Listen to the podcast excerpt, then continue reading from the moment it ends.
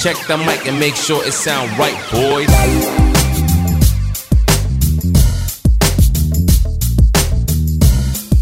Buenos días, tardes, noches a la hora que nos estén escuchando. Esto es Analízame esta, un podcast de Ciclónica, eh, el podcast con el nombre más común y corriente que van a encontrar en la plataforma seguramente.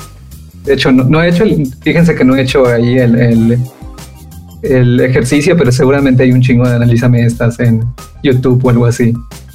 Bueno, el día de hoy vamos a estar platicando de un tema bastante interesante para la cultura latina, para la cultura mexicana, porque eh, a muchos de nosotros crecimos viendo, eh, bueno, nuestra niñera para muchos de nosotros fue la televisión, ¿no?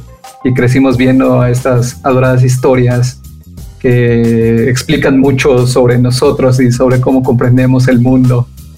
Eh, hoy vamos a estar hablando de las telenovelas y en específico de las mujeres en las telenovelas, ¿no? Y para esto estoy, como siempre, con mi compañero de aventuras, eh, Gustavo Burubel. Gus, un, un gusto tenerte por aquí. ¿Cómo has estado? Muy bien, camarada, muy, muy bien. Y contentote de chismear un poco sobre nuestra, nuestra niñera, ¿no? nuestra, nuestra educadora de los 90. Nuestra, nuestra top educadora de todo el tiempo, ¿no? Sí, Y también, también genial, ¿no? Porque tenemos, perdón, porque tenemos una invitada, ¿no? El día de hoy. Claro, claro, de hecho, ahí, para ahí iba, para ahí iba. Y para estar chismeando, chismeando sobre esto, también tenemos una invitada que ya, me- ya, me, ya me había tocado colaborar con, con ellos, con ellas, con ella también, en otros programas, de Ciclónica también. Y ella es Evelia Magaña, licenciada en arqueología, maestra en historia y, si no me equivoco, está haciendo su doctorado también en historia. ¿Cómo estás, Evi? ¿Cómo has estado?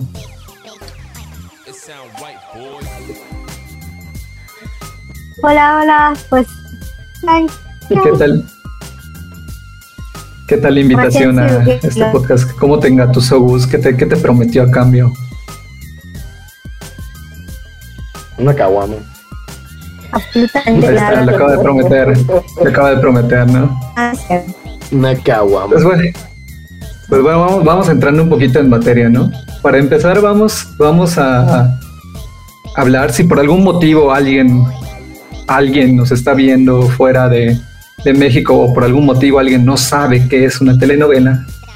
Pues vamos a empezar diciendo que es uno de los productos televisivos más consumidos por la mayoría de los latinoamericanos, ¿no? Estas producciones audiovisuales empezaron a hacerse en 1951 y pese a lo que mucha gente cree, pues no la empezó, la tradición de las telenovelas no la empezó ni México ni Cuba. La empezaron los brasileños con una novela que se llamaba Su vida, mi, Su vida me pertenece. Su y duraba- me pertenece. Sí, sí, sí. Perdón por mi, por mi mala dicción. Pero bueno, eh, la duración de estos capítulos eran de 15 minutos y eran transmitidos dos veces por semana. Mientras que eh, al mismo tiempo, o sea, la primera, la primera novela se hizo en Brasil, ¿no? Pero en el mismo año, en 1951, Cuba y México también sacaron novelas. Y eh, al principio, dime. ¿Oyeron? Y desde entonces era, o sea, y siguen siendo 15 minutos, solo que esos 15, o sea, de tanto comercial. Sí, es que le meten, nosotros, exacto, O sea, pero siempre fue así. Pues en realidad se supone que no, o sea, me imagino que 15 minutos al aire. O Así. sea, ¿cuánto, cuánto- un cortometraje, ya sabes? Un, un cortometraje. Un cortometraje. Y ya, ya de hecho el formato de 45 minutos eh, lo adoptamos cuando México hace su primera novela y como que le da el horario estelar. Y desde ese entonces eh, el, el tiempo neto que dura una telenovela son 45 minutos. Los otros 15 son comerciales, aunque realmente sabemos que son como 25 minutos, media hora Sí. de comerciales. Sí, sí, sí, sí, sí. O sea, recuerdo que alguna vez dijo un profesor que creo que una novela era de 23 a 27 minutos. De Sí, por ahí, como una serie, de hecho, De una hora. de como una serie. Sí, está duro, está duro. Sí, ni parece, ¿verdad? Por tanto comercial que meten. Ay, ¿qué onda? Yo, yo, yo no, yo no, no, No, no, sí son de 45 ¿Sí? minutos, de 40 a 45 minutos. Sí, porque ahorita, es, ¿dónde lo vi? Este, nosotros Mm. tenemos Blim y ahí mi mamá está viendo y nosotros también estamos viendo unas novelas y en promedio cada, cada entre 40 45 sin cortes de la plataforma de pago Oh, pues claro, no claro, mete claro, los claro. comerciales y sí, Mm. sí son de 40 a 45 Sí, legalidad. Ya, de esto, está ahí en tengo el, la en el prueba. Wow. Bueno, bueno, Eddie Gus, ahora les voy a hacer una pregunta muy importante. ¿Cuál es la primera novela que ustedes se acuerdan haber visto? O sea, con esta que, pero, pero visto de, de neta, me gusta la historia y me senté a ver qué onda con esto, ¿no? A ver, a ver, ¿tienen, tienen ahí la idea? Yo estoy pensando, Diría, porque no recuerdo si eran que- las infantiles. creo que era, ajá, de las infantiles creo que era Carrusel, pero recuerdo de las infantiles así de que me super clavé y fue así de super fan.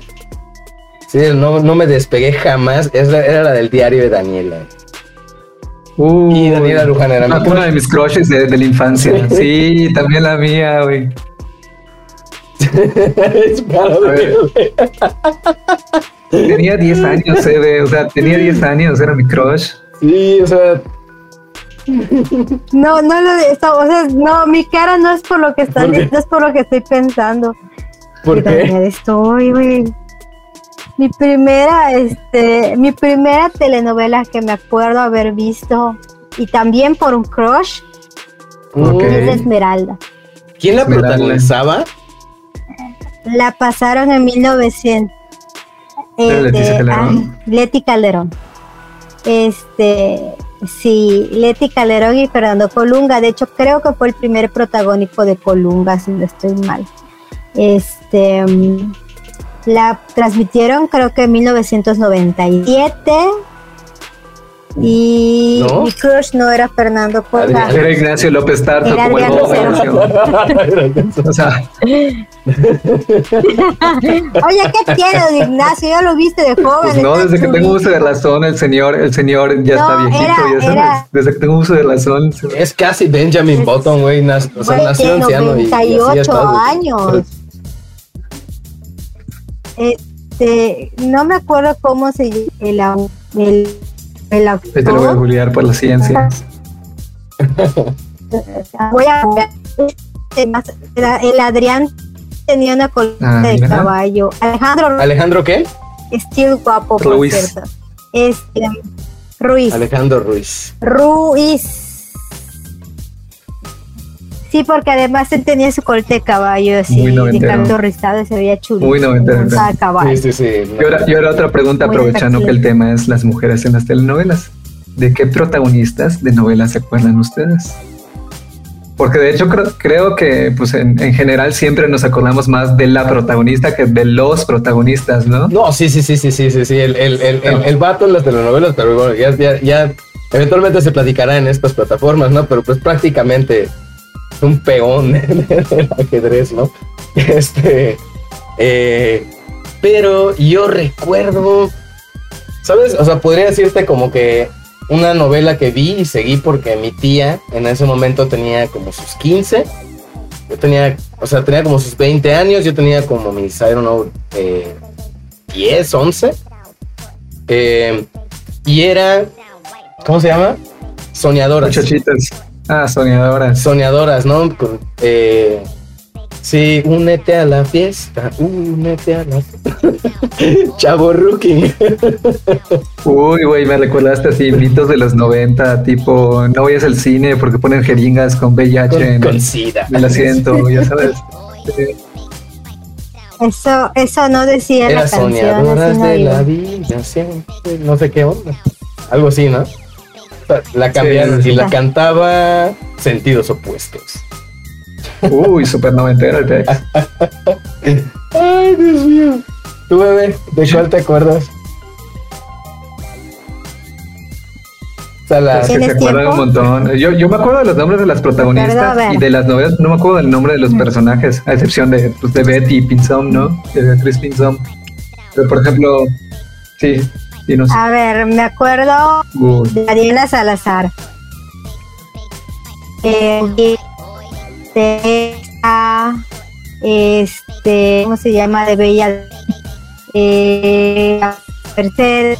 Este, igual la, la María. Fernández, Doña Bárbara. A ver, hay más, punto más. Este, no me acuerdo exactamente del nombre, pero ah, bueno, de Daniela, de, de, de Pasiones. Eh, la misma actriz hizo el noveno mandamiento. Um, Laberintos de Pasión, buenísima. Este. Te digo, yo me acuerdo de las actrices, pero no me acuerdo de los nombres de los personajes, salvo, salvo bajarlo, taparlo en, en Rebelde. Eh, Estaba Michelle Colucci también. ¿no? Eh, Michelle Estaba Michelle Vier por ahí en, en- ¿cómo, ¿cómo se llama? Las soñadoras. ¿Cómo le habían puesto? Y bueno, yo creo, o sea, yo creo que la, o sea, si, si me es una protagonista que se me viene a la mente así inmediatamente es Marimar. Así, O sea, Talía, pues. Talía. Talía, pues. Pues, de hecho, María Mercedes, me acuerdo. Me acuerdo que me gustaba ver mucha una de TV Azteca, que se llamaba Como en el Cine, y nunca entendí por qué se llamaba Como en el Cine. Pero pues trataba de que básicamente esta, esta chica tenía un, las. pues un cabaret, un bar, no, no, no sé bien qué era. ¿Por qué? pues, ¿Era Eve? eh, Era un cabaret, pero es que como en el cine era porque ellas querían ser citas, pero no, o sea, eran de esas chicas que llegaron a la ciudad queriendo ser, cabaret, por eso Ah, se llamaba. De, de hecho, lo que sí me acuerdo era que, era que tenía discursos bastante novedosos para la época con respecto a cómo trataban a las, a las personajes femeninas en, en varias novelas. O sea, hay cierto, hay cierto grado de empoderamiento para la época. ¿En cuál? Es una adaptación de Coyote Ugly. Oh, es verdad. De la Ay, película ¿cómo se de- llamaba Tiene esa? todo el sentido del mundo. Era como en el cine. ¿Es, ¿Ese era como en el cine? Con Sí, Betty Monroe. Con Lorena Lo Rojas. que acaba de ya, ya. decir, Exacto. este, ¿cómo se llama esta? La, la, la Ninel, Con Ninel Conde, sí, sí, sí. la Ninel, La que era la to- Topacio. Topacio estaba Ninel Conde. Tiene nombres de piedras.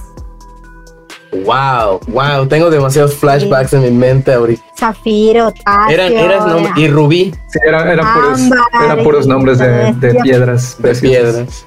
Porque de hecho por eso decía esta Olivia Sí. Collins, que era como la dueña del, cabaret, que eran sus Ot- joyas. otra, o- otra, de hecho creo que es una protagonista. Sí, creo que de hecho creo que el, el diamante se llamaba la, el cabaret de una mouse. El diamante. Unas que me acordé también. Era. Sí, ¿Se acuerdan de Chiquinquira? Ah, claro, mi gorla bella, güey. Mi gorda bella. Chiquinquirá, Que era ¿no? una, una telenovela que se transmitía por TV Azteca. Sí, Eh, era venezolana, creo. era colombiana. Era una telenovela colombiana.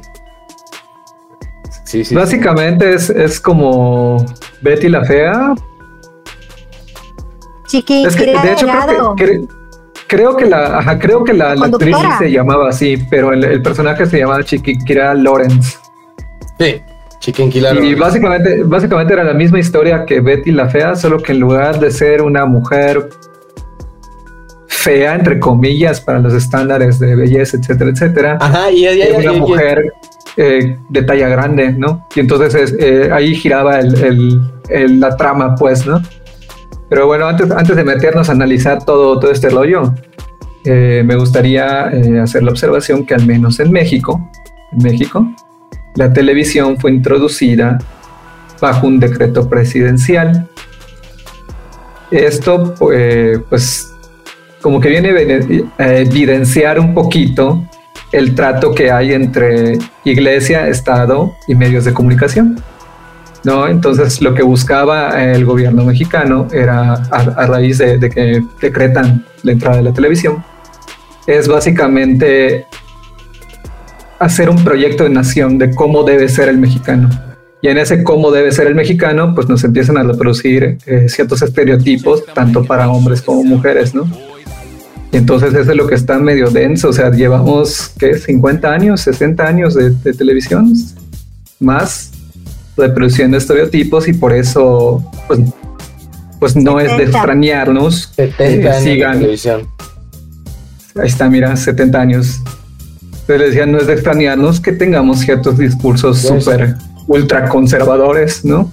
que tengamos espacio para, para lo, lo mocho en la televisión y para discursos que ya no operan en este siglo, pero que al parecer la televisión mexicana sigue como queriendo ahí introducir. Oye, Eve, aprovechando que andas por acá, eh, o sea, esto del decreto presidencial es en los 50, ¿no? Más o menos. Sí, Inician. Entonces, bueno, algo que, algo que yo particularmente he comentado varias veces, ya sabes, es que, ajá, como que mucho de la identidad nacional está relacionada con la televisión mexicana. O sea, más allá de, de- de- de lo construido fuera de las aulas, ya sabes, o sea, fuera, fuera del- de la bandera y lo que se enseña en la SEP y todo esto. O sea, esa, la reproducción, así como que de la, de la diversión mexicana, eh, o sea, como que es a través, lo veo a través de la televisión, ¿no? Y era así, y ahorita como que me hace sentido que es el nacionalismo que se, que, que se ha construido, o sea, está más arraigado a, lo- a la- a los relatos de la tele que a los relatos de la escuela. No sé, no sé si así sea, ¿tú cómo lo ves? Es que, es que sí, la tele vino a cuando, cuando ya se hizo masiva la televisión, porque el hecho de que el decreto presidencial 50 no es casualidad, es porque ya se hace masivo el acceso a la televisión. Eso, eso es algo que pues hay que, hay que dejarlo pues tienen, ¿no? Para los 40, por ejemplo, eh, creo que la televisión pues más o menos se, se inventa para ese tiempo. Todavía para los que del decreto en los 50, para los 60, eh, aquí en Ticula había muy pocas televisiones. Abuelo tenía una y cobraba creo que dos o cinco centavos por, por ver la novela o por El ver cine. algún programa. O sea, venían acá a la casa de mi abuelo. Bueno, Y, y la televisión viene a suplir precisamente esta misión educativa que tenía el cine, porque se empiezan a aprovechar estos medios de opinión. El cine, por ejemplo, tuvo siempre esta misión de retratar lo bueno del can, ¿no? O sea, sí somos borrachos, pero o sea, cabrón, somos valientes. O sea, n- somos borrachos, pero buenos muchachos, ¿no? ¿a qué, te- a qué, de qué Pedro esto Infante estás hablando? se traspasa a la televisión. No es Jorge con Negrete, mis coplas no se metan. Este- pero, pero sí, es, es esta, esta misión eh, pseudoeducativa, y digo pseudoeducativa porque tiene una misión muy construir nación, hacer, hacer patria, ¿no? Hecho, este, por ejemplo, en el cine se llevan a cabo ciertas campañas para promover la vacunación, este, y luego en la televisión se mostraron eh, algunos defectos que podrían traer algunas enfermedades atendidas, ¿no? Como el polio. Y, y eso este, es pues, importante. O el caso de eh, la importancia de la alimentación de los niños. Cuando ella se va y está el realengo y está esta gente malnutrida, sucia, y ven esta, mane- esta niña que es ciega. ¿Y por qué está ciega? Porque la mamá no se alimentó bien y mira cómo nació la niña. Entonces esta, esta este, misión educativa nacionalista de una nación que, que hasta nuestro juramento, bandera, este, pues está, está trazada la línea, pues se usan los medios de comunicación de masa para incentivar este proyecto. Wow. Sí, eh, a mí me llama muchísimo, muchísimo la atención porque luego, o sea, en esas, en esas, este, reflexiones que luego se arman, andaba yo, andaba pensando a veces, ¿no? O sea, así como que, o sea, ¿por qué una manera de conectar con mis compas de otras partes de México es la lucha libre, ¿no? O sea, eh, ¿por qué, o sea, lo que tenemos en común en sí como nación, o sea, lo, bus lo encuentro en los 50 y no más atrás, ¿no? Y, y ya con eso que comentas, pues yo creo que me queda un poquito más claro, ¿no? Que, que se hace como que se, se tira la raíz, así como que el, el, Sí, el sí, sí. cimiento de la nación se construye en la, en la educación pública, pero se reproduce en Sí lo a podrías, nivel mediático, ¿no? Sí lo podrías encontrar más atrás. El problema es que después el medio por el cual se hizo patria primero, después se privatiza Mm, demasiado. claro. Que son Como los hasta hoy en día. periódicos. Claro. Entonces, exactamente. Entonces, antes, antes, pues habían periódicos, pues como que más sueltos, ¿no? Y, y por ahí se, se, se comenzó, digamos, a trazar esta línea. La gente empezó a leer más porque con Porfirio Díaz se inicia la educación pública y se hace obligatoria, los niños empiezan a ir a la escuela, la gente empieza a leer más y eso lo puedes rastrear a partir de 1915 mil- con la prensa ilustrada y todo eso. ¿A quién va dirigido, no? Claro. Este, pero el, el- la problemática de los periódicos es esa, la gente tiene que leer y mucha gente no sabe. En cambio, con Es el visual. cine, con la radio, Sí. con la tele, no tienes que leer, lo, lo escuchas, lo ves, te llama la atención, capta más y por eso es que no es que no puedas rastrearlo antes, es que en el imaginario visual, cultural claro. es más fácil Claro. asociar una Claro, imagen, claro, claro. asociar- claro. Oye, No, eh, pero, pero precisamente lo que mencionabas, Gus, tiene que ver también con que los 50 es un pateaguas clave para México en muchos sentidos. Entonces, eh, todo lo que originalmente era del pueblo y para el pueblo lo empiezan a usar precisamente para ver este pedo de, de, de identidad del mexicano, ¿no?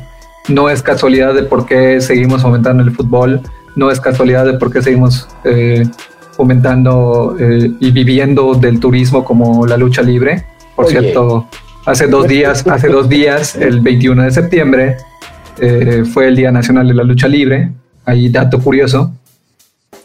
Eh, y pues todo esto se puede, o sea, en muchos sentidos también, el, deportes como el boxeo también, en deportes donde es bueno México, todo esto pues es como toda una maquinaria de dis- discursiva que hace que, pero que vayamos entendiendo cómo, cómo es ser mexicano, pues. ¿no? Ahora, ahora con lo que comentó Eden, me puse a pensar que, o sea, de- eh, conectando ya esta, esta onda con las telenovelas, es a través de esas narrativas, de- o sea, de esas narraciones, Claro. de esos cuentos de ese México, ¿no? O sea, porque, o sea, es claro, es claro que, que, que- que- para construir una nación necesitas usar literalmente todos los medios a tu alcance.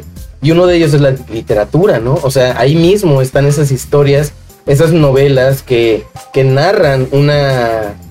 Es lo primero que se me, me puse a pensar, ¿no? O sea, esas creaciones literarias de ese momento histórico, ¿no? Que narran un México, ¿no? Que si van a contar una historia de amor, la van a contar en un, en un México de ese momento, ¿no? Que también, o sea, se le, eh, lo hace o- oficial el, el gobierno, ¿no? O sea, lo... Ajá, literal, Claro, dice, esto, lo- esto lo- es el, esto es una narración de, de México, ¿no? Entonces Claro. está padre porque las primeras, las primeras telenovelas son adaptaciones de guiones escritos en radionovelas que a su vez son adaptaciones de narraciones literarias. Eh, es, a mí me parece muy interesante, ¿no? O sea, cómo se transforma. Y ahí es donde entra el rollo, ¿no? Porque si no me equivoco, una de las primeras novelas así como que screenplays, o sea, escritas para la televisión, es Cuna de Lobos, ¿no? Sí. Pero hay mucho más. O sea, No, hay más. antes de esa hay, hay muchas Sí, otras. sí, sí. Hay más. Ya.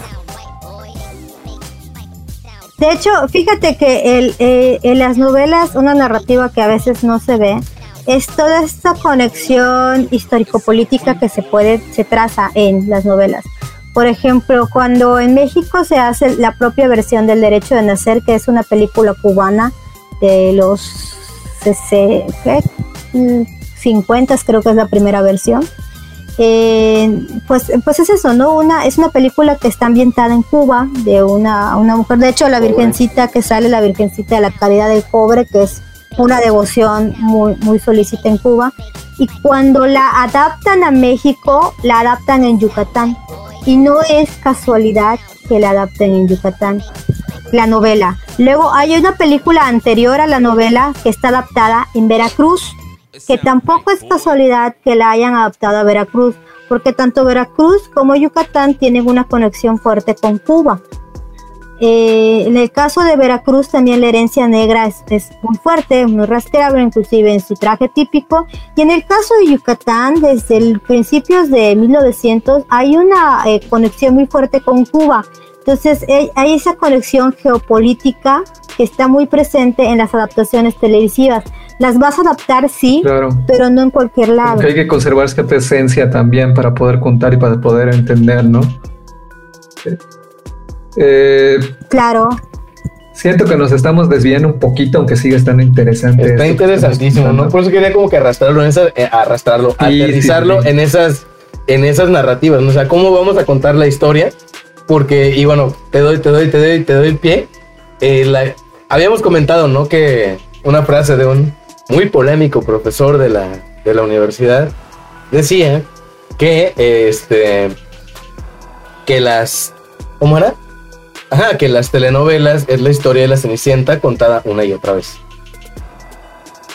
No, es- Que de cierto modo, sí, ya, ya lo hemos discutido en otros, en otros lugares, pero pues estas narrativas se han construido desde hace muchísimos siglos atrás, precisamente con la literatura, con los cuentos populares, con los cuentos de hadas. Al final de cuentas, una telenovela es un cuento de hada moderno, por decirlo de algún modo, ¿no?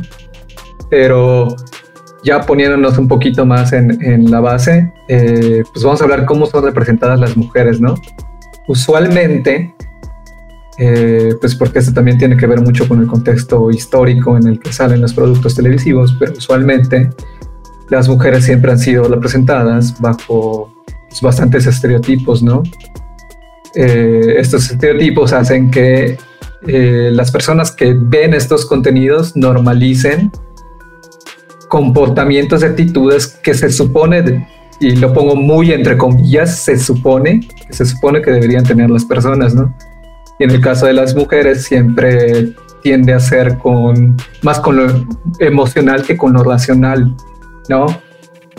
Eh, no sé si alguno de ustedes quiera completar esto, tienen alguna opinión de esto. Tú coméntale, ve. Métele. Pues es que, es que fíjate que, que eso es precisamente por lo cual las novelas como Mi Gorda Bella y, Bet- y todos los subproductos de Betty la Fea me chocan hasta en lo más hondo de mis células nerviosas. Me molestan muchísimo esa- esa- esas dos eh, novelas y las que vienen después me hartan, me chocan y me patean el hígado. Precisamente por ese Se trabó la de, de cómo se ve una mujer. Ay, Ya, Sí, ¿Ya ya, ya. ya estás con nosotros. Sí, te perdimos tres segundos. precisamente por eso de, de lo que debe ser la mujer, ¿no? En el caso de Leti y de, no me acuerdo cómo se llamaba la, la protagonista de mi, de mi gorda bella, este, o sea, son inteligentes, pero tienen algún defecto físico que las hace poco agraciadas para la Claro. sociedad. Y es por eso que su inteligencia puede ser apreciada. Pero si tú lo volteas a las contrapartes de las dos, que son Rubí y Teresa, como son inteligentes y son guapas, a huevo tienen que ser malas. Son ambiciosas, son culeras, son unas desgraciadas porque tienen un punto a donde quieren llegar y por eso tienen que ser malas. O sea, si no son, o sea, si eres inteligente y poco agraciada, eres una persona buena, un alma de Dios que te enviaron del cielo. Pero si eres inteligente y guapa, eres una culera. Y así lo han plasmado. Porque las villanas suelen ser muy inteligentes. Claro. Pero como son inteligentes, guapas, sexys, acuerpadas, diría este, la Rosa Aurora, tienen que ser culera. Rosa Aurora es otro, otro ejemplo. No es la más brillante de ahí, pero más brillante que, que María de todos los ángeles sí es. Por, ejemplo, algo, que mencionabas que también hacía como que mucho, pues bien, reflexioné mucho acerca de eso en una clase de guionismo, era precisamente del caso de, de, Betty la Fea, ¿no? Porque había muchos compañeros que me decían, pero ¿por qué si resaltan la inteligencia, que no sé qué? Y les decía, pues sí, pero ya te diste cuenta que hasta que estas personas no tienen el cambio físico, que es como eh, lo que comúnmente llamamos el canon de belleza, no empiezan a ser reconocidas. Sea, ¿por qué? No tiene, o sea, sigues, sigues reproduciendo ese discurso de si no eres bonita, no importa todo lo demás, ¿no? Y entonces llega un punto en el que, güey, Betty por sí misma es la persona más inteligente que hay en esa maldita novela. Todos los protagonistas, hombres a su alrededor, son unos estúpidos, idiotas, etcétera, etcétera. Y no porque me caigan mal, es porque tienen muy poca inteligencia emocional, son pendejos, así como tal, son inútiles y siempre se, se valen de, de, las protagonistas para poder resaltar, ¿no? Siempre se cuelgan del trabajo de los demás para poder... Y no es hasta que hay este cambio de, de paradigma, por decirlo así, que ella ya es bonita o ya, ya la ven bonita, eh, que la empiezan a reconocer y empiezan a decir, ella es chingona, ¿no? Porque es inteligente y además está bonita, ¿no? Wow. Entonces, y, este, y es que esa novela está llena de estereotipos, porque además la una de las villanas, que es la secretaria, es rubia, es sexy, es voluptuosa y es pendeja. De hecho. La, ajá, o sea, la. Oye, mí, Marce. No, no, no, no, no estoy seguro de cómo sentirme. Este, porque, ajá, la, la, verdad es que yo no, tiene muchísimos años que no, que no veo telenovelas. Y específicamente la mitad de mi vida, llevo la mitad de mi vida sin telenovelas, sin ver tele. Pero, o sea, obviamente, pues no recibo, ya sabes, eh, vivo en México, ¿no? Este, eh, entonces, lo que sí, lo que no, no había, nunca me percaté hasta ahorita que lo comentó es eso, ¿no? Que una mujer inteligente y, y guapa es mala. O sea, o sea, es el estereotipo de la maldad, ¿no? O sea, y, y también, o sea, yo creo que coincido, creo que coincidimos, ¿no? En el hecho de que definitivamente, o sea, están contando y, y esto aplica yo creo que hasta para las ideas de revolución, cambio social, todo esto, al momento de meterlo dentro del campo de la ficción, entra en un campo muy peligroso porque lo cuenta como precisamente una ficción, una fantasía, algo que no puede Claro. pasar. ¿no? O sea, algo que es algo tan, como tan, este, algo tan, tan surreal Increíble. que merece ser contado. Ya sabes, o sea, y, y se pone más duro el asunto cuando el, o sea, y literalmente, o sea, el mensaje allá en Betty la Fea es, no importa cuán inteligente seas, mientras no tengas la capacidad de seducir a un vato, no vas a lograr lo que tú quieres. ¿No? O sea, muchas otras cosas. o sea, eh, y obviamente, o sea, y la, la van reproduciendo y este, o sea, van, o sea, reproducen un, como que un estándar de, de fealdad también estereotipado, ¿no? Claro. O sea, eh, Porque si tienes lentes como yo, eres feo, ya sabes. Porque si usas brackets como yo, eres feo. Y está bien, sí soy feo, güey, lo acepto, pero no es porque tenga lentes y brackets, güey. Ah, Es porque así nací, ni pedo, ¿qué le vamos a hacer? Pero precisamente de, de- Pero, pero es que es, es que sí, algo. Ya, Ujú. este, el hecho es ese, ¿no? De que cuando la protagonista para gente siempre hay una manera de desacreditarla. Llamándola bruja, llamándola loca. haciéndola o- fea, o sea, no, no sí, puede. entre- poniéndola como alguien fea. Sí, o sea, le- o sea, ella tiene que demostrar que su inteligencia y su belleza no es algo pues malo. creo que viene también este discurso, ¿no? De, de una mujer así no puede existir, ¿no? O sea, no puede ser bonita e inteligente, o es bonita o es inteligente, ¿no? Y entonces es- son esos discursos que están medio densos, porque precisamente, eh, pues usualmente en estas reproducciones o representaciones, mejor dicho, de la, de la supuesta realidad mexicana, pues las mujeres siempre dependen emocionalmente, económicamente, o son tratadas de alguna forma como un complemento del hombre, ¿no? Eh, platicábamos hace, hace unos días con, con Gus y, con Walter que eh, usualmente también en las novelas es el hombre el que tiene el capital eh, social, pues el capital tanto económico como el estatus, etcétera, etcétera. Y es la mujer la que escala en esa posición, ya sea económicamente o socialmente, al vincularse afectivamente con el hombre, ¿no? Es como ella tiene todo que ganar, pero él tiene todo que perder. Y entonces eso es lo que también está, está medio, medio No. denso, ¿no? O sea, en cuanto a lo social, pues, o sea, no, no, no, no- no estoy hablando de, de- de lo emocional, pues, ¿no? ¿Tú crees? No. A ver, dime. Y ahora sí que, como, como la TikTok, no. Recuerdo que esa sesión la analizamos una vez en teorías sociales con, con un profesor en la facultad y no. El profesor siempre decía, aunque la novela mexicana tenía un toque aspiracional de el ideal de ser rico, joven, guapo, exitoso, eh, realmente si te da siempre pasa algo que se terminan casando entre la misma clase social. Siempre pasa algo que hace que la protagonista tenga dinero. Es hija de un pariente rico, este, o madre, se gana la lotería, optan por persona, pero de alguna termina teniendo dinero. Magia guion.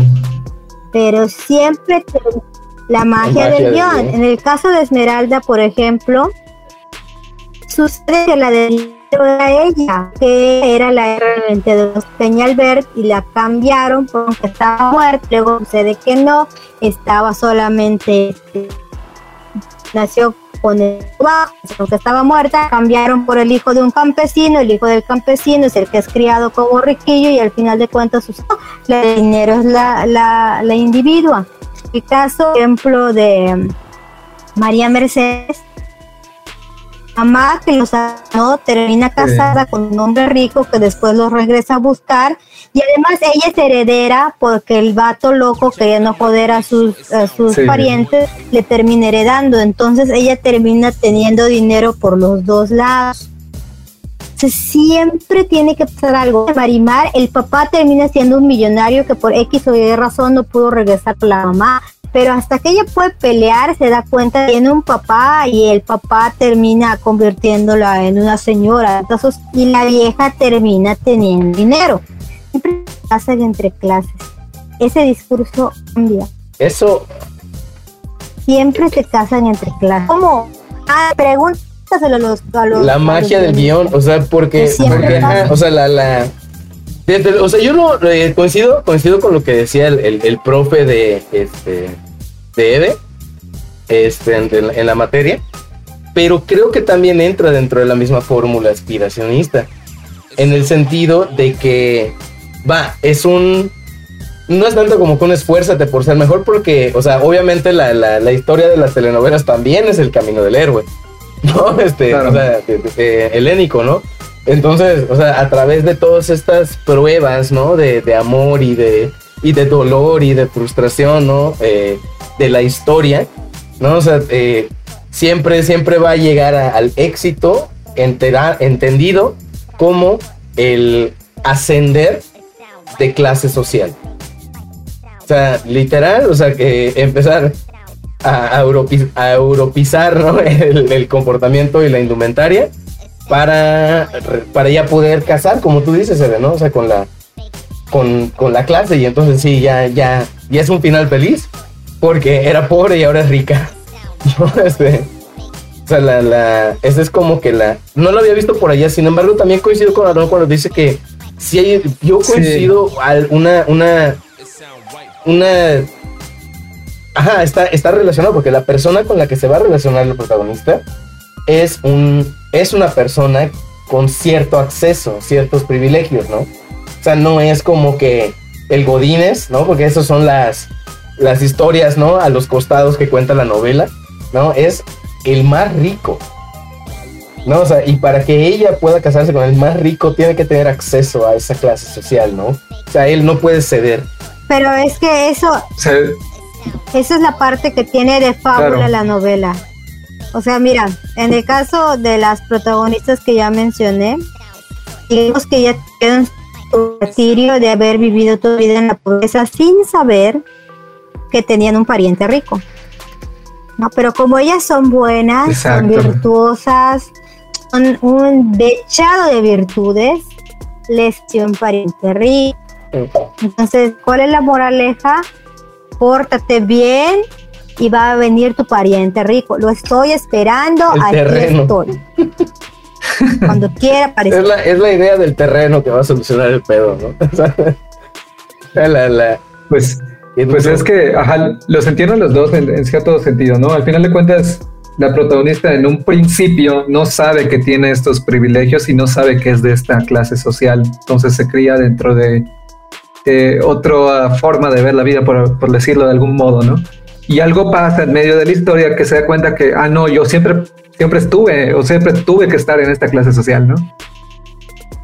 Entonces, también está, está medio denso esos discursillos que, que nos dan a, a, modo inspiracionista, que insisto, no son meramente de las novelas, o sea, no es, este, este rollo no lo inventó Televisa, no lo inventó TV no lo inventó Telemundo, este rollo viene de, de las fábulas medievales. Hace años. Pasa algo. Literalmente, la, la este, perdón, eh, la Cenicienta, Cenicienta. era una hija de una señora, ¿no? Que el esposo fallece y se apropian de toda su fortuna y la tratan Claro.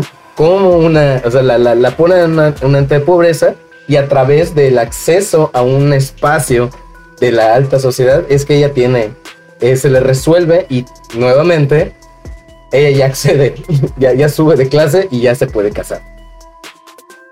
¿No? O sea, porque, o sea, es la, es la eh, esa es la cenicienta, ¿no? O sea, las hermanas malas, que, ojo que allá el discurso de fealdad es hacia la, hacia la, hacia la, las antagonistas.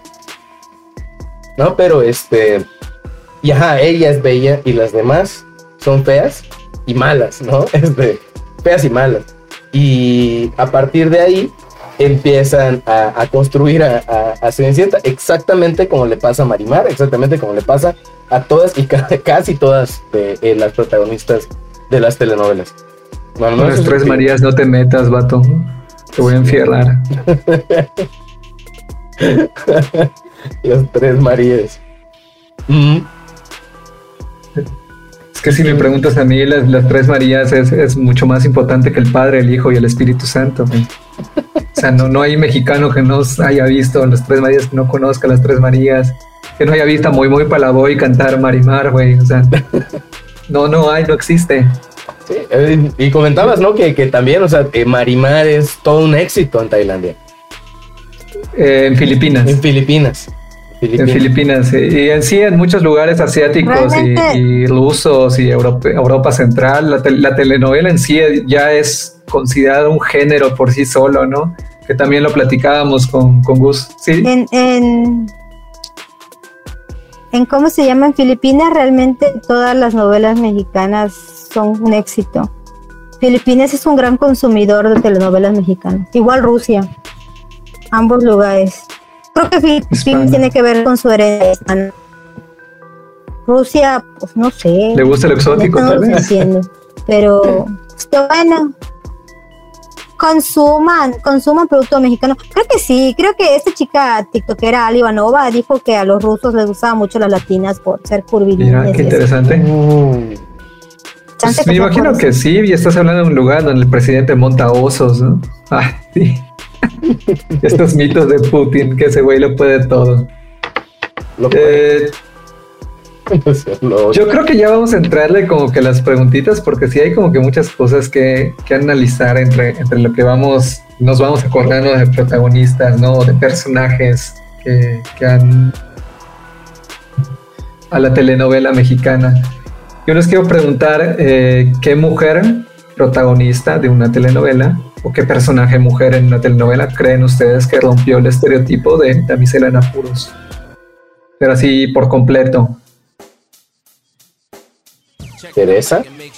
Teresa. Hasta el mismo Pues es que en dado caso, Rubí, o sea, También. Claro. Que de hecho ni siquiera sería Rubí, o sea, hay una versión antes de Rubí que es la misma historia. Que Teresa fue antes. Sí. Sí. Sí, ya lo investigué. Teresa sal Teresa salió salieron en formato de radio, creo. Teresa salió antes y después Wow. salió Ruby. Pero Ruby se volvió más famosa primero y después famosa más por la chulísima y bellísima Irane Ori. que Una señora actriz, era una señora ellos dos. Y en, en su caso, eh, también la protagonista de Laberintos de León estereotipo al estar eh, sentirse enamorada de dos personas al mismo tiempo y que uno la había criado casi como su padre, entonces era como que muy historia, de hecho, a punto de ser censurada. Este, y otra. Eh, sí, ¿no? La de la potra, ¿cómo se llamaba esta? ¿La de qué del castillo? ¿Era qué del, del castillo? Como que empezó y des- ¿Lucero? no, no era que del castillo, es el, es este, no, espérate, este, ah, chingado, se filmó aquí en Yucatán, en Temón, Ah, la ¿cómo se llama? Pati Ah, Manterola. ¿Cómo se llamaba la telenovela que se firmó acá? Pati Manterola. Pati Manterola. Laberintos de pasión. Oye, no, tengo pon atención. No, no, no, estoy acá, estaba No, revisando. no, no, la- este, apuesta por una Pero, pero, se llama Eso romper el o sea, como que siempre no, ¿no? Porque además es Televisa. O sea, yo, yo, yo creo que, yo creo que la mayoría de las que recuerdo son precisamente en TV Azteca, ¿no? O sea, esta de como en el cine para mí era como que un muy disruptivo de alguna forma, ¿no? Uy. Ya sé pero a la vez, o sea, es como sí, pero no, al igual que tengo sentimientos encontrados con, con Betty la Fea, ¿no? Que siento que sí hay un, como un, rompe un poquito el estereotipo, pero al final termina siendo más de lo mismo, porque por este rollo que, ya platicamos, ¿no? De, de mientras no, mientras no quepas en el estereotipo de belleza y no puedes ser inteligente y no puedes hacer esto, ¿no?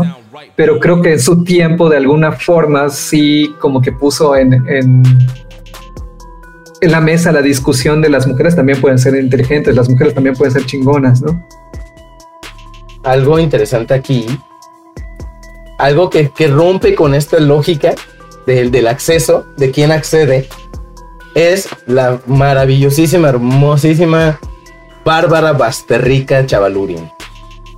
La, de, las- la prota- coprotagonista de Amor en Custodia, en cómo se presenta la historia, ¿no? En el sentido No. de que, o sea, la, ahí quienes acceden a la clase social son los hombres, no las mujeres. Y eso cambia el paradigma porque la historia de fantasía se le están vendiendo a los hombres. ¿No? O sea, eh, No, ¿tú crees? no, de hecho es lo mismo. Te están. Porque si tú ya eres exitosa, joven y rica, puedes hacer lo que tú quieras. No necesitas buscar a un güey que te tenga. Ella ya tenía varo y pues por eso podía elegir con quién En casarse. cierto sentido. En cambio, si, si, Claro, sí. sí, no, y ella es una chica caprichosa, superficial, mamona. Hasta que la van cambiando. O sea, sí tira, sí Entonces- tira el personaje. El personaje cambia mucho. La vas cambiando. O sea, sí evoluciona pero, muy bien. pero para lograr el amor tiene el, para lograr el amor tiene que convertirse en una mujer virtuosa entonces viene siendo lo mismo o sea la guapa con varo tiene que cambiar para poder tener éxito en el amor si no no logra su recompensa en dado caso en TV Azteca la que rompió y le rompió el alma a todos fue mirada de mujer Mm. Ah, una sí, mujer, una mayor que se avienta a vivir su romance con un hombre mucho más joven, Joven que que ella, ella. 25 años más joven que ella. O sea, dirían por allá, ¿no? Sácate las babuchas, que, que, ¿cómo se llama? ¿Qué, qué escándalo? ¿Cómo se atreve? Es un Ay, niño. no. Se persigna aquí todo el. Y en el caso, exacto, y en el caso de Amor en 2020, Custodia, Lin May con su novio de 27. en el caso de Amor en Custodia sería la mamá, Sí, que va sí, en o sea, contra del papá, va en contra del esposo, incluso de su hija en un principio, y dicen, yo me quiero chingar al guardaespaldas. Y se casa y se embaraza. Aguirre, Y se lo chinga. Y se, y- y- es Y que se lo Sergio. Bastañez, o sea, niégatelo. No, no, yo tampoco se lo niego sin pedo. no, no. Llégatelo. Chulada de hombre. No más, montan un caballo ese hombre sin camisa, ¿no? Como vengo, sea. voy- voy al baño. Ajá, o sea, eh, fíjate, bueno, a mí me llamó mucho la, la, la idea. Son como que en esa novela ponen a dos, dos este, parejas, ¿no? O sea, la, la, la adulta y la juvenil. Se están contando dos historias, dos dinámicas diferentes. Y pienso que sí hay cierta transgresión en cuanto a cómo, a qué perfil busca a eh, esta chica, Bárbara, ¿no? Al momento de enamorarse, porque eso está, está interesante, ¿no? Eh, la parte de cómo, cómo se van enamorando, ¿no? Muy Pero de. te están vendiendo, están vendiendo la historia de no hay. Abajito, o sea, la historia juvenil está, está vendiendo que no hay fronteras sociales, no hay, no hay clases sociales y que va, si, si se gustan se pueden unir, ¿no? Este, pero aún así sigue habiendo ese, ya soy tu guardián, soy tu guardaespaldas, ya soy tu novio y así hasta que yo, hombre, tengo que tener el acceso a la clase social alta para poder estar contigo. ¿No? O sea, siempre eh, me llama mucho la atención cómo siempre hay este brinquito de, de- ¿De escala social? Sí, eso, sí, sí, sí. Me llamó muchísimo la atención. Pero, ¿qué otra hay? Y ya que Este, estamos la a- dueña, la dueña de con, con la ex primera dama. Con Angélica Rivera. Este, sí, es la, la dueña. Pues ya que estamos hablando de esto, eh, ¿existe el empoderamiento de la mujer en las novelas? ¿Hay personajes, mujeres empoderadas en las novelas? ¿O cómo se da este empo- empoderamiento? ¿Cómo podríamos decir que, se da este empoderamiento? Sí y no. O sea, es que a ti te venden que tú puedes, te puedes superar, pero tienes que tener, o sea, modérate, mija. O sea, sí puedes ser exitosa, pero hasta cierto punto, ¿no? Este, porque por ejemplo, en el caso de Teresa, este, que por cierto me caía mal su mamá, Doña Refugio, si está escuchando eso, recuérdesela a su madre tres veces, me cae muy mal. Cada vez Qué bueno que se murió su marido. Usted se debió morir. Este, eh, en el caso de ella, por ejemplo, el hecho de que ella sea tan ambiciosa, ¿qué le decía siempre su, su perdón, su chingada madre? Me das miedo, Teresa, por ambiciosa. De pronto llega un tope en donde ella es feliz y está enamorada del güey del que se casó por interés, pero se enamoró de él. Y uno, uno dice, es que ahí se debió quedar. Pero ella quiso más porque el hombre se fue a bancarrota y entonces, pues ella también se fue a la fregada por, por ambiciosa, ¿no? O sea, o sea, sí puede ser ambiciosa, pero no tan ambiciosa Claro. que tienes que moderar, porque por ejemplo igual con Marimar, que era una mujer sufrida y que le hicieron de todo, güey, le hicieron recoger una cadena en, la, en un sembradío de nopales. ¿Quién Sí. siembra nopales en el lodo? Nadie. Pero este, ahí estaban sembrados en el lodo.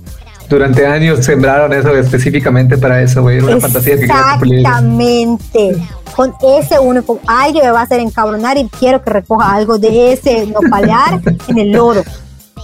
Y el cuando diciendo todo mi esfuerzo valió la pena. Ándale, el vato le contrata exclusivamente para eso. Cuando ella se empieza a vengar y le hace lo mismo a Angélica de que recoja los papeles del lodo, es que está loca, ¿cómo se atreve? O sea, esa vieja sabe que le hizo recoger una cadena de lodo y aún así le está haciendo recoger esta loca, pinche mujer mala y desgraciada. O sea, la vuelven mala. Y cuando se recupere, recupera a su hombre y a su familia y a todo, cuando dice, no, sí, ya pues de culera, ya le voy a bajar. Y pierde todo. Pierde la herencia de su papá, porque lo regala. Entonces, hasta que vuelve a perder todo, es que dice, ah, no, pues si ya me quedé sin nada, recupera, ¿cómo se llama? El caballero de la armadura. Siempre las tienen que rebajar, o sea, sí tienes que ser este, ambiciosa, mija, pero no te pases. ¿Por qué te pasas? Ya no eres una protagonista, eres una villana.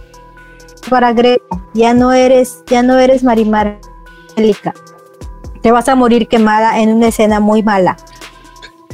Te vas a morir quemada en una en escena muy mal hecha. Vas a ser atropellado, te vas a romper, te vas a caer en un techo con vidrio en una escena muy mal hecha, te van a atropellar en una escena mal hecha. ¿Sabes? Ah, Luis, exacto. Van a ¿sabes? Lo interesante es la estos discursos que yo, bueno, lo que me llama la atención son estos discursos de eh, empoderamiento versus bondad, como que son an- antagónicos. Sí, No, o es sea, que lo son. En el, O sea, vuel- no, al necesariamente, mismo- no- no necesariamente en el sentido de que, o sea, no por, no por, no por empoderarme voy a ser un pelaná, ¿no? O sea, para la banda que no es de Claro. Yucatán, pelaná es como decir un mal pedo, mala onda, ¿no? Este, em, pero, ajá, o sea, esta es Es cierto. Diles lo Sí, que de no. verdad significa. No, porque nos, nos No, funan, nos funan y se acaba Nos ya. ponen.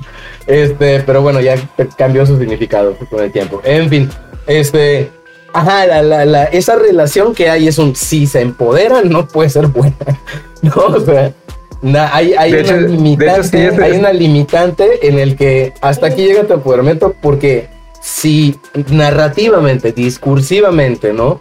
Dentro de las necesidades de mi obra, necesito venderte como bondad.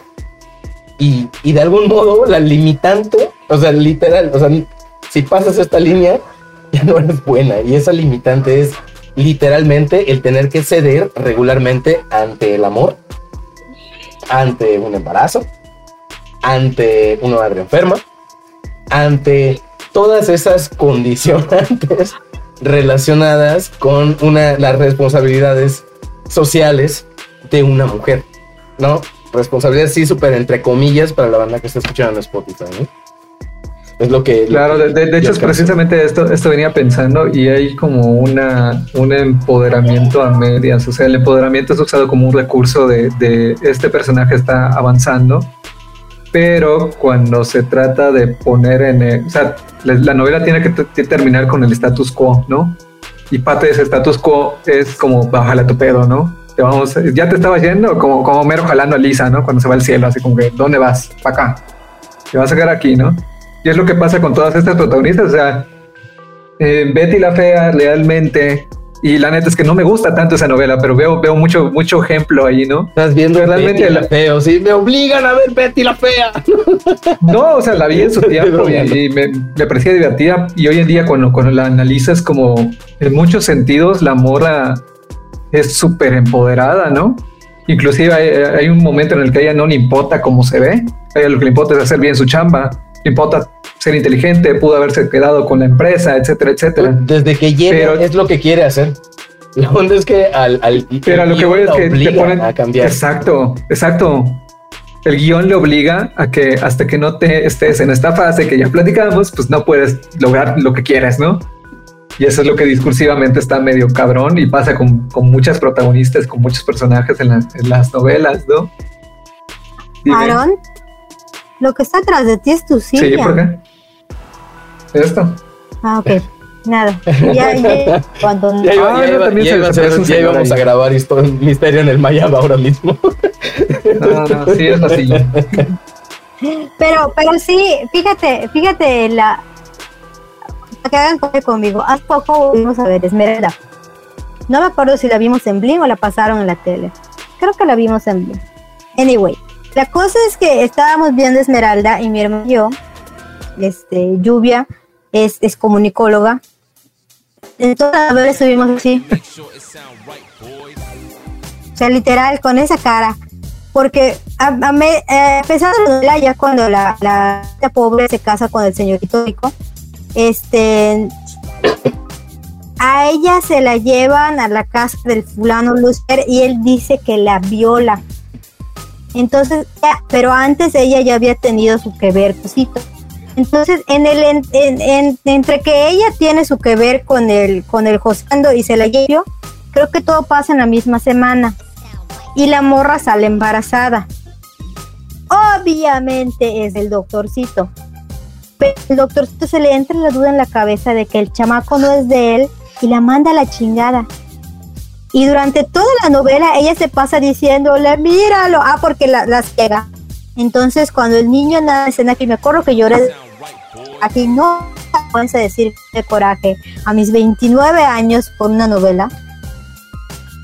Le dice, oye, yo tú sí puedes ver, abraza, dime cómo es. A ver, no se te, escu- Y el no se te vato escuchó dice, bien, ¿qué "Tú fue? no puedo abrazar porque es, es- No, no sé. ¿En dónde me quedé? Ah, sí, el vato le dice que no, que no pueda. Sí, ¿Ya? Ya. sí, sí, sí, ya está. ¿Escucha? Ajá, que no, que no la- que no puede abrazar a la criatura porque no es de él, es de Lucio Malaver.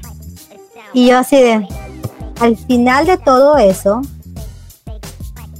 ella se queda con él. Después de que toda la pinche novela, negándose al hijo, negando, no lo, aunque sea de ella, que probablemente sea toda una violación, lo repudia y con el niño la repudia a ella. Final de la novela se queda con el güey. Entonces, o sea, además, ella estaba en un proceso de empoderamiento, le había mandado la chingada, se iba a casar con tutor mucho más. Pero al final el vato, por alguna cuestión psicológica, se queda ciego y ella lona. Entonces ahí, hasta ahí llegó el empoderamiento, mamá. Lo tienes que perdonar porque está recibiendo su castigo. Y se chingó. Se queda con el güey al final. Entonces toda la novela nos quedamos Ok. ese final tuvo muy mala aceptación, tanto que es moderna, ella ya no se queda con el protagonista, se queda con el doctor. Tuvo muy, muy mala recepción ese final, inclusive en los noventas cuando se filmó Porque la como novela. diría el buen Jorge de- del canal de YouTube, te lo resumo así nomás. Lo importante es el amor, el amor heterosexual. O sea, es que en muchas, en muchas de estas hay, cosas que dices así como que, pero como mi hijo o mi hija, quiérete, ¿no? O sea, toda la maldita novela estuvo negando que es su hijo. ¿Por qué diablos irías a terminar? No, no tiene sentido, ya sabes, es como no tiene sentido, por favor. Sé que le pagaste un chingo a tu protagonista, pero entonces, ¿por qué escribiste eso, güey? O sea, no, no tiene sentido. La, la, ah, Y, y hablando de esto que, que, que- que mencionas de, de hijos, ¿cómo son las, las mamás en las telenovelas? ¿Cuál es el estereotipo que nos han vendido de, de mamás en las novelas? ¿no? Porque además también creo que depende mucho de, de si es mamá de la antagonista o de la protagonista, ¿no? Y también hay como ahí rollos discursivos, o sea, usualmente la, la mamá de la protagonista es toda bondad, toda virtud, le pasó algo que provocó que no pudiera atender a sus hijos, su condición no depende de ella, ¿no? Mientras que creo yo, eso sí, a título personal creo yo que cuando se habla de la mamá de la antagonista, como que te la pinta como si ella hubiera hecho algo malo para que su hija sea mala, ya sabes. Como que si la responsabilidad completa de, de por qué esa personita es, es, es así, es culpa de la mamá, ¿no?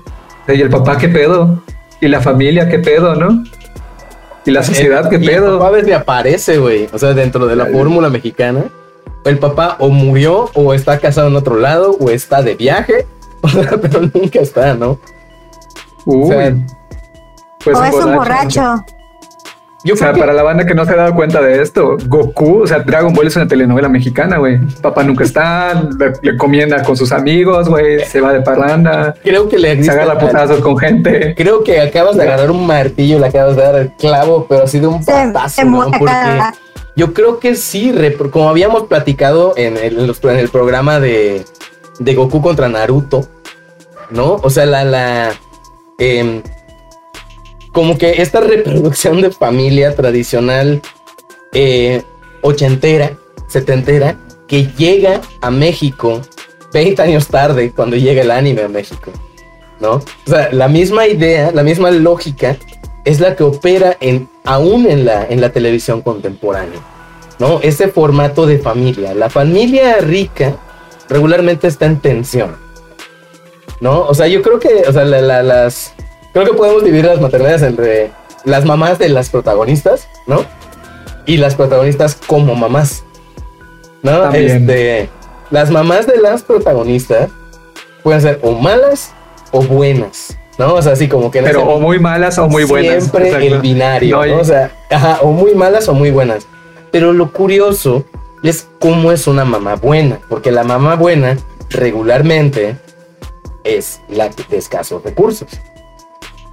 ¿No? Y la dinámica es muy alegre, pero siempre se encuentran eso, yo percibo esos dejos de, de sumisión ante absolutamente todo. ¿No? O sea, y siempre hay una conexión religiosa con la con lo que pasa, ¿no? Siempre es Dios, el destino o alguien más quien va a resolver, ¿no? O sea, el papel de la de la de la de la mamá, de la mamá buena, eh, la- yo lo percibo como una como un agente alienante de la misma protagonista, en el sentido de que eh, es un es, es, es el agente de fe. Y también considero, no sé si me vayan a pedrear por esto, pero considero que esto sí fomenta una ilusión matriarcal mexicana, en el sentido de que la mamá es buena en cuanto a que, o sea, el centro de la, la reproducción de la familia mexicana en las telenovelas pone a la mamá como un ente divino que aguanta todo. Entra la antropóloga a corregir. No Gracias. es matriarcal, es, matrili es matrilineal. Matrilineal. Porque sigue siendo eso. Es una sociedad Patriarcal, porque la mujer tiene que hacerse cargo. Desde luego. Sí, o- ella es responsable del hijo salga. Ah, claro. Entonces, entonces ahí tienes Sí. una educación matrilineal, pero es patriarcal porque ella es la responsable de cómo el hijo sale. Sí. Entonces, el, el- el papá puede ser un borracho, apostador, vividor, mujeriego, mal hombre, cabrón, un planar de pies a cabeza, pero la responsable salga es mamá. Sí, sí, sí.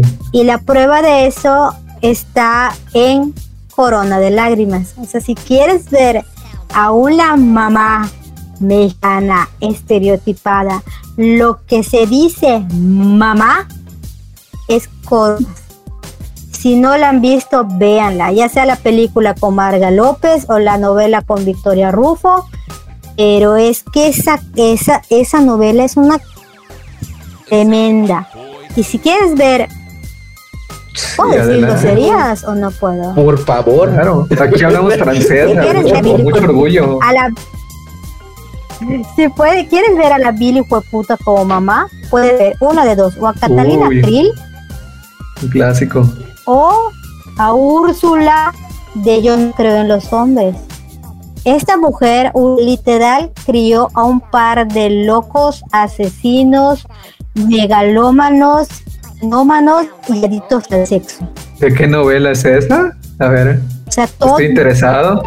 Estoy interesado en eso. O sea, ¿en qué canal porno lo pasan? sea, ¿Cómo es? es, es Disneylandia para los degenerados.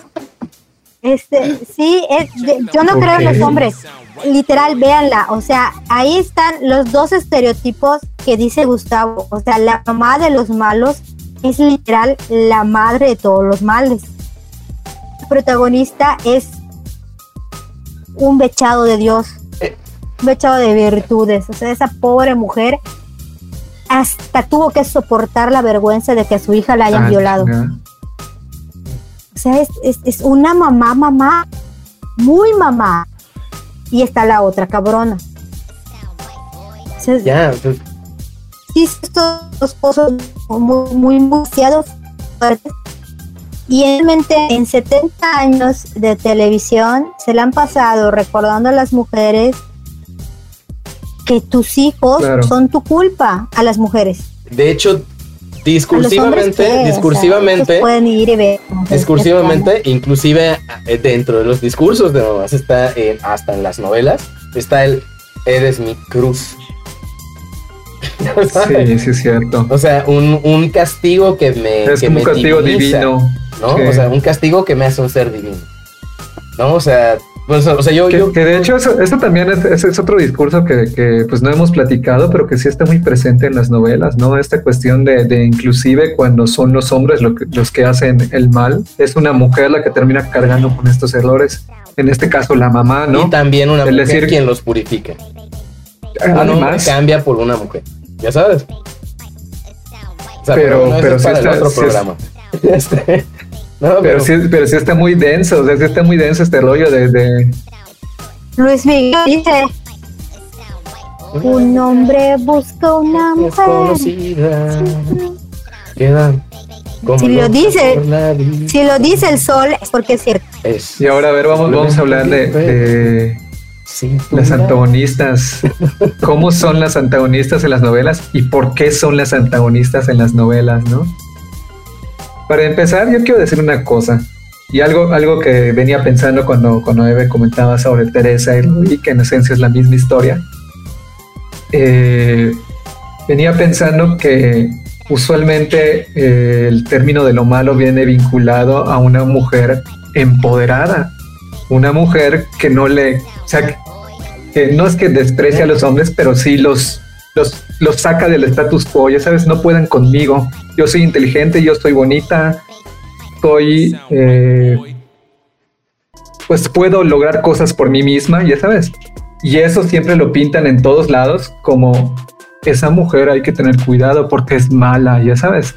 Y en el caso, por ejemplo, de, de, de Teresa, a mí lo que me, lo que me textualmente, llamaba mucho, textualmente el opening de, de Teresa es esa hembra es mala. Exacto, pero, pero, pero lo que voy es que también eso era lo disruptivo, ¿no? Que te presentaban a la protagonista de la telenovela como la mala y realmente no es la mala, están contando la historia de una persona común. Ajá. O sea, o sea, y algo bien curioso es como si la, si la, si la antagonista está, este, ¿cómo se llama? Ajá, si la, o sea, la antagonista te la van a presentar como una mujer ya exitosa.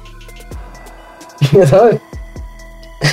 o sea, Pues es que sí, sí, pero no. Ajá, o sea, exitosa tal vez económicamente, en el o algo sentido así, de que pero le falta algo, dentro, ¿no? dentro de la, dentro, dentro de la aspiración, o sea, dentro de la idea de aspiración, No tiene amor, tiene seco el Exacto, corazón. Exacto. Eh, y ahí hay otra cosa bien dura, ¿no? O sea, tiene que aparecer un hombre para romper ese cascarón, ¿no? O sea, y, o sea, el único que puede hacer eso es el protagonista, ¿no? Por el que ella, En, de- en el caso, ajá, en el hecho de que la, pro- la antagonista logre redención, porque a veces es tan mala, pues ni modo hay que matarla. sí, en un de accidente automovilístico porque le fallaron los frenos en una carretera, en una montaña. O otra cosa que ha- u- u- otra que con las, con las antagonistas, cuando no las pueden matar, es que las Ah, vuelven locas. era María Mercedes. Era María Mercedes o María manicomios. Sorayísima Montenegro, mano. María, María, María Mercedes, cuando sale ella se vuelve Sí, porque se, se cree ahora que ella es María Mercedes. vendiendo cachos. Cómprenme un cachito. Claro. El caso de, de, de María del Barrio, Soraya estaba loca. Y después hasta hace cuando se quema con el cerillo. Hay otras antagonistas que han quedado locas, como la de Amigas y Rivales, Roxana creo que se llamaba, que además de que queda desfigurada, queda en, en, un as- en un asilo, viéndose un espejo, todavía es bonita. Bueno, en, en Rubí también pasa así, ¿no? En, Te- en Teresa también pasa esto. Que realmente como que su empoderamiento era, No, era no Rubí entonces pasa. donde, donde queda desfigurada. Eh, Sé que en una muere, sé que en una muere y en la otra sola como, como que queda desfigurada. ver, veo, vamos, este, a ver, está bien interesante la pregunta, ¿no? La primera versión se muere. ¿Cómo castiga el guion En a la primera antagonista? versión se muere. Esa es una gran pregunta. ¿Cómo, ¿Cuáles son los castigos a la antagonista dentro del guion? Es, ya tenemos el perder su belleza, Sí. Claro, perder su dinero, perder la cordura, el control, porque el a veces control. muchas muchas veces pintan a la- al antagonista como querer como una cuestión de control enfermizo con su familia o con las Perder acciones de, de sus hijos. sí, o, la, o, o morir. Y muy poco, Sí. muy poco la reivindicación, ¿no? Pierden a Oye, sus sí. hijos también. La- Oh, pierden a sus pierden a hijos. sus hijos. Los, los- las, las. Sí, son rechazadas por sus hijos. Que de plano les dicen, tú no eres madre", Y se van. Uy. Y que al final de cuentas todos estos qué discursos también tienen- que ver en los con- guiones. Sí, te- y al final de cuentas todos esos discursos también tienen que ver con una idealización de la mujer, ¿no? Tienes que ser bonita, tienes que hacer que tu familia te quiera, tienes que tener dinero, ¿no? Y no, y no solo basta ser bonita, ¿no? Porque la, la antagonista es mala, ¿no? Fíjense, Aparte Claro. tienes que ser Tienes que ser, completamente... tienes que ser bondadosa, sí tienes que ser. No. wow. ¿Qué, ibas a- qué comentabas? Fíjense que esa, este, este estereotipo de mujer eh, eh, guapísima, éxita y con carácter, porque además la, la mala siempre tiene que tener carácter, ¿no? Este, tiene un estereotipo que, que la doctora Marta Santillán clasificó vampi- devoradora o de hombre.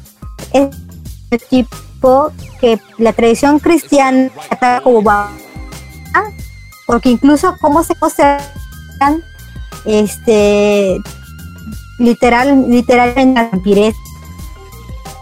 no hasta con el ¿no? Porque te, te- y esa, esa caracterización de esa mala mujer lo llevan a las telenovelas, ¿no? O sea, hasta cuando el hombre, el protagonista cede, no es que él sea un mal hombre, es que ella lo tentó, o sea, es que mírala, casi casi un besito, obviamente que acostar con ella, no le podía decir que no, porque el hombre es hombre. Sí, fíjate que esto que...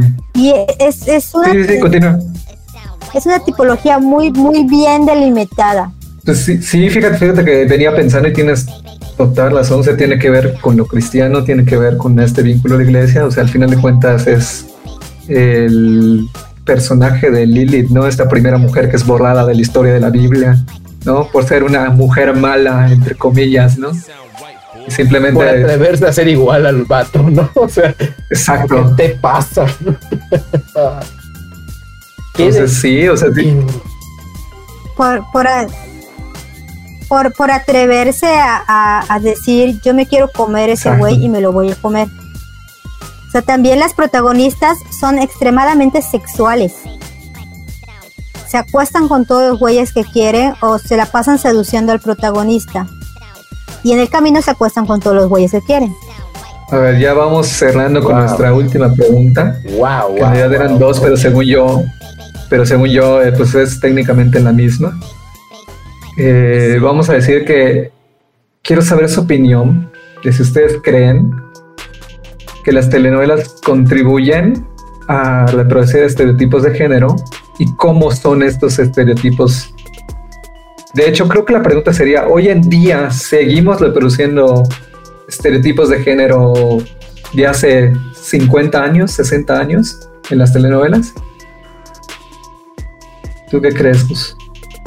Bueno, particularmente yo tiene mucho tiempo que no veo telenovelas, no estoy eh, al tanto de ellas, pero yo creo que el que Betty la Fea esté en el trending de Netflix a la fecha, habla ¿Cómo has de, de que, bueno, hay un factor nostalgia increíble, uno no, y dos, es que al menos la, la población que toma las decisiones, que es la que prácticamente componemos o componen la, eh, las personas contribuyentes, ¿no? O sea, quienes trabajamos y laboramos, creo yo que, que sí, o sea, sí estamos reproduciendo estos factores, ¿no?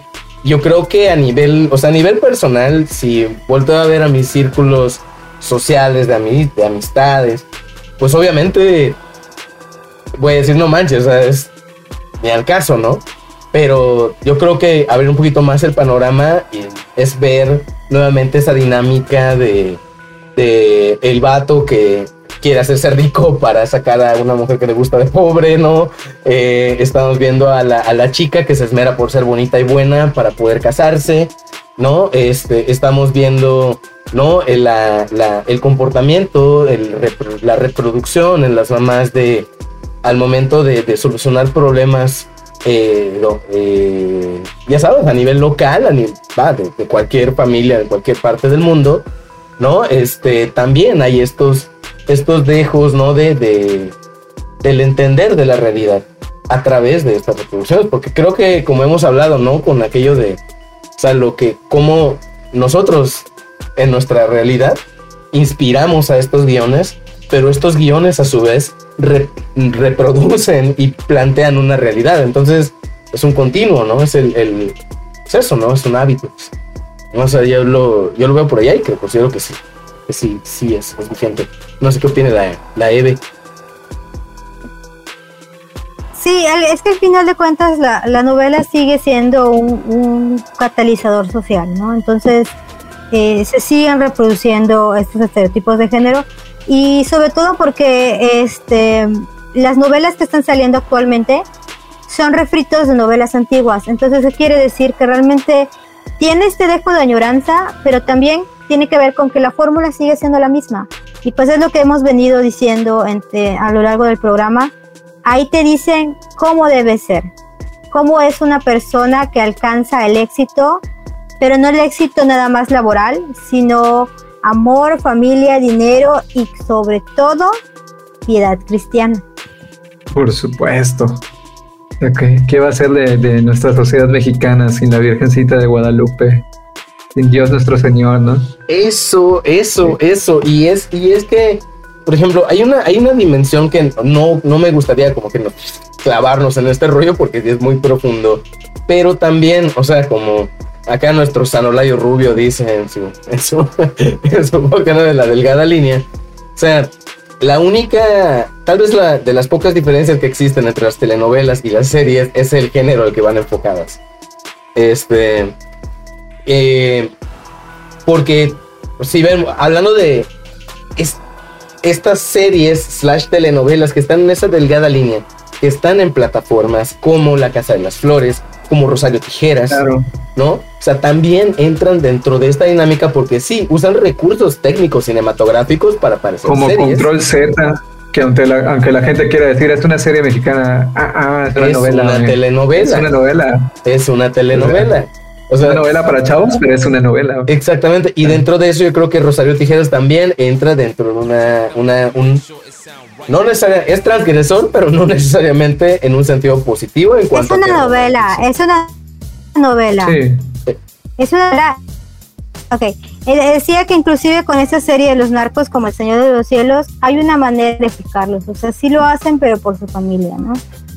Sigue sí, esta lavadera de, de conciencias, yo sí le digo lavado de conciencias. Sí, es- Pues miren, ya, ya me toca a mí opinar. Y la verdad es que precisamente porque es algo que seguimos consumiendo en muchos lugares, obviamente creo que impacta a las personas que lo consumen, como cualquier otro tipo de, producción, sea audiovisual, sea literaria, sea, sea lo que sea, ¿no? Eh, precisamente ahí va, porque no lo he dicho en todo el programa, pero es muy importante esta cuestión de educación para los medios, ¿no? Y es, Es precisamente verdad. porque estamos hablando de estos programas en este programa, ¿no? esa era la pregunta Eh. que nos faltó, mi estimadísimo Aarón. ¿No? La pregunta del ¿está bien o está mal ver telenovelas? Pues es que yo nunca les voy a decir que está bien, o, o sea, qué es lo que está bien o qué es lo que está mal, Ah, como ya bueno. dije en infinidad de programas. No, lo, ¿no? lo decíamos porque es siempre Pero- la pregunta para decir educación, Pablo. Sí, claro. eh. O sea, yo creo que vamos a hacer un chiste de eso, ¿no? Así como que, oye, Aaron, pero no es una, una voz en off ahí de un chavito. Señor McClure, pero ¿está bien o está mal ver telenovelas? Educación para los sí. medios. Pero, ajá, eh, evidentemente hay que ponernos a reflexionar. Eh, obviamente, Señor Aarón, señor Aarón, señor Aarón, tengo un amigo dice que de ver telenovelas es bueno. ¿Es un desquiciado? casi, casi. No, Pero- no, Jimmy, es un ignorante. Esta es una No. referencia a Simpson, banda. Si no sé. Yo siempre voy a estar a favor de que la gente y la banda consuma lo que quiera consumir desde la reflexión. Está bien Laura, ver Laura Bozo, sí está bien ver Laura Bozo TV, pero reflexiona acerca de esos discursos que te está poniendo Laura Bozo. ¿Por qué en Laura Bozo solo sale gente morena con aparentemente problemas eh, económicos y nunca son white los que tienen problemas? O sea, ¿por qué? Porque eso sale No, eso- Badaboom. porque esos no tienen problemas según según nuestra televisión mexicana, ¿no? Ser rico y exitoso no no no es tener no tienen problemas, güey, aparentemente. Y entonces hacer todo es Fíjate que ese es, ot- es otro tema para otro programa que sí está muy marcado. claro que sí, claro que sí. Pero entonces eh, volviendo a esto que les que les venía eh, diciendo, eh, pues evidentemente vea todo desde la reflexión. O sea, así de simple. Estoy viendo esto porque me divierte. Sí, ok. ¿Qué puedo tomar de esto que discursivamente va con los valores que tengo como persona y que no afectan a los demás, ¿no? Porque inclusive la maldad por ahí puede ser un valor para muchos, pero banda está mal, no lo hagan, ¿no? No sé, eh, fíjate que ahorita me puse a pensar, sí, es verdad, o sea, eh, la, la bandera siempre va a ser esa, ¿no? Educación para los medios porque las cosas son buenas o son malas en razón de cómo cambia en tu mundo, si para bien o para mal, ¿no? O sea, para cómo afectan a las personas que aprecias y todo este trip, ¿no? O sea, cómo afecta a las personas en general. Y es verdad, tenemos eh, coincido con que podemos ver algo y podemos disfrutarlo y también decidir con qué partes de ese mensaje quedarnos, si nos queremos quedar con alguna parte de ese mensaje, Exacto. ¿no? Pero también está, estamos hablando de, eh, de que eh, es algo, es una normalización de, va, de mucha sexualización, de aspiracionismo, de, de muchas reproducciones que, o sea, es literalmente, cuando decimos educación para los medios, es literalmente ir con Televisa, ¿no? A nivel México y Latinoamérica, y decirle, güey, edúcanos de otro modo. Cuando al inicio de este programa dijeron, esto es un decreto. O sea, Sí, es que ahí te das cuenta de historia, las, las historias que se cuentan están, fueron decretadas al principio. Entonces, Y cuando nos damos cuenta que Sí, pero, pero, pero esa, ese, ese uso de la televisión se quedó en los Ujú. 70 y ya no o ahorita. sea, pero no, o sea, en los 70 sí se ha usado para legitimar Ujú. ciertas cosas. O sea, es que no podemos hablar exacto, de o sea, censurar algo exacto. o de, pero o ¿dónde de dime, decirle a una persona. no? O sea, no. No, lo que se tiene, lo que se tiene que hacer realmente, yo creo que es precisamente dejar de hacer eso. La televisión no educa. Y hay que dejarlo bien en claro. No educa. Entonces, este no puedes, no puedes pedirle a que se eduque para educarnos, porque eso no es Exacto. ya su finalidad Exacto. es un medio. Si, si nosotros ahorita exigimos que den contenido más educativo este, al canal de las estrellas, Exacto. estaríamos aceptando que no es educado garrafalmente, tremendamente. Ah. Que te tienes que educar con telenovela. A eso precisamente me refiero, ese, ese carácter pedagógico que tiene la televisión por el simple y sencillo hecho de mandar mensajes masivos. No a niveles como que de estructurales como tal, sino que es un mensaje constante, masivo, que muchas veces se prefiere a hacer la tarea, por ejemplo, ¿no? Pero es que ahí te metes otro rollo. O sea, entiendo tu rollo y el, y el rollo es súper utópico. A mí me encantaría. Sí, sí, que, sí, o sea, lo- me, refiero, me refiero a precisamente a cómo, cómo se dimensiona esta, esa, esa, esa reproducción de esos relatos. ¿No? Pero, Eh, pero, pero bueno, a, a lo que voy, un ejemplo más o menos, tal vez, de lo que quiere decir Gus, es eh, Netflix, por favor, patrocínanos. Esta mención no está pagada. Pero, por ejemplo, cosas como Sex Education. O sea, tú ves Sex Education y dentro de su trama de allí de amor adolescente y de despilfarro y lo que tú quieras, sí te enseñan sobre educación sexual. Precisamente. O sea, Precisamente. ya sabes, Exacto. O sea, la- es un producto bien hecho. exacto. Hay una, O sea- hay una fórmula, hay más fórmulas. Es la misma fórmula. Puedes seguir contando la historia de la Cenicienta, pero la cuestión es qué felpa vas a usar para llenar ese osito, ¿no? O sea, ¿cuáles son los, los mensajes, los subtextos que le vas a meter a ese trip? ¿No? O sea, también es Pero mira, es que es que es que no, el el, guion de libertad creativa y no le puedes pedir que el más bonito porque tu hijito de y está Claro. desde o luego. sea para a mi chulísima Cardi B la novela niños Claro. de novela para adultos que supuestamente son conscientes. Divi, yo estoy educando a mis hijos, educa a los tuyos, o sea, no, no Exacto. ver. Exacto, tampoco estoy diciendo que hay que cederle la tele- eh, Estamos en 2020. El deber. Si alguien no tiene el poder ahorita de lo, del envío de, me- de medios masivos es la televisión como tal, ¿no? O sea, ahorita ya hay un en, en los últimos 10 años eh, Televisa ha perdido aproximadamente el 80% de sus ingresos. No, o sea, regularmente Televisa se está manteniendo de, de sus servicios privados. No, o sea, Televisa se está el manteniendo del ya- cuerpo el- de Chespirito, güey. O sea, literal, güey. Y de hecho creo que ya no, porque se pelearon con el hijo, una cosa así. O sea, Sí, algo así leí, ¿no? Pero, o sea, sí. también creo que es un está excelente la charla porque creo que estamos en ese punto en el que estamos sí se están reproduciendo, se siguen reproduciendo esas historias, pero hay más alternativas de consumo de historias. Es decir, O sea, y esto es otra cosa que yo quería comentar. Tampoco estoy diciendo vamos a auditar a, las tele- a la televisión para que manden mensajes educativos, ¿no? No lo considero por ella, pero considero que también es importante como que abrir un poquito, ampliar un poquito el, panorama que tiene la estructura, aunque siga siendo la misma. Y también eh, dentro de esa, dentro de tantas opciones, ¿no? Hay otro tipo de historias que se cuentan similares. La, la, Casa de las Flores es una, es, es una historia white chican progre.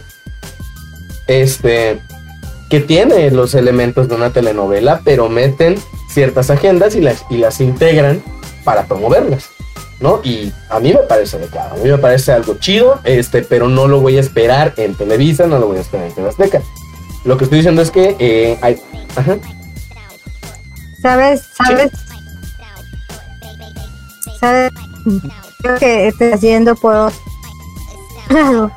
Este, este, justamente esta semana se cumplieron, o sea, esta semana estuvo girando redes el, el famoso discurso de dance de este G Sniper cuando durar el, el rock en el metal en Estados Unidos. Güey, estás hablando como tipo No, no, no, no, no. Es que Gus es metalero, güey. No, no, no, no, no, no, no, no, no, no, me- no, no, igual no me, igual no me estoy explicando. No, ese no es tu cuerpo. Lo que me refiero, a lo que me refiero, a lo que me refiero es a, no, no, no, o sea, la, a lo que me refiero con lo que estoy diciendo es a, a cómo esta, la, va, definitivamente, si no hay una crítica, si no hay una propuesta diferente, estas estructuras se siguen repitiendo y dentro de ellas hay, asimilaciones de esta realidad en la, sociedad. ¿No? O sea, se asimilan, se construyen la, realidad de, de mis relaciones personales a través de estas historias, ¿no? Y obviamente no o sea, así como no podemos cambiarlas, hay que, hay que aceptar esto, también hay que aceptar que también perpetúen ciertas, ciertos vicios sociales que se reproducen por las personas, ¿no? O sea, tampoco es que esté tan aislado, ¿no? Es, es un mensaje que ahí está y es algo constante. Hay muchísimas personas que construyen su realidad a través de esos discursos. Hay personas que creen que la que si fumas marihuana en el embarazo, tu, tu, tu hijo o hija se va, va a nacer adicto a la marihuana, ¿no? O sea, hay todas esa, esas narrativas que se, se adoptan como realidad. Este, ¿Qué y lo que estoy comentando es que es muy, muy bueno en el siglo XXI que haya alternativas a estas historias. Porque cuando nosotros estábamos en los 90, esa era la única realidad que teníamos. No, pero corrigiéndote un poquito. Y hay muchas personas que siguen teniendo solo esa alternativa. Desde luego, Y es, desde luego. precisa- y es precisamente eso, ya nos metemos a un tema Sí. de accesos y de realidades y de contextos Desde sociales que, que no es Sí, que no sí, nos guste desde platicar la- aquí, desde sino que desde no es el objetivo de este, desde de este programa. No, no, no, vamos, si metemos eso, yo, o sea, Exacto. ya, ya tengo hambre. Además que no es el objetivo del programa, ¿no? Pero sí entender un poquito que, que muchos de estos eh, discursos también están perpetuados por los accesos, gente que no tuvo acceso a otra cosa que no sea Televisa, gente que desgraciadamente no tuvo acceso a Este educación es- para poder hacer la reflexión desde, desde un privilegio que nosotros tenemos Sí, sí, sí. de tener formación universitaria, ¿no? Ah, refiero. Entonces, sí está medio denso el, el asunto. Por eso no Exacto. tenemos amigos, gente. De hecho, ahorita, ahorita que se No, termine el programa, que ya, ya estamos voy a cerrando, sentar a llorar. eh, nos vamos a mentar la madre entre los tres y nos vamos a bloquear en Facebook. Hasta la próxima semana que Gus y yo tengan- tengamos que grabar. Sure. Chale, no. No era mi intención Obvio, sonar. ahorita- no, no era mi ahorita- intención ahorita sonar voy a hacer un fascista. post No era mi intención son- sonar fascista.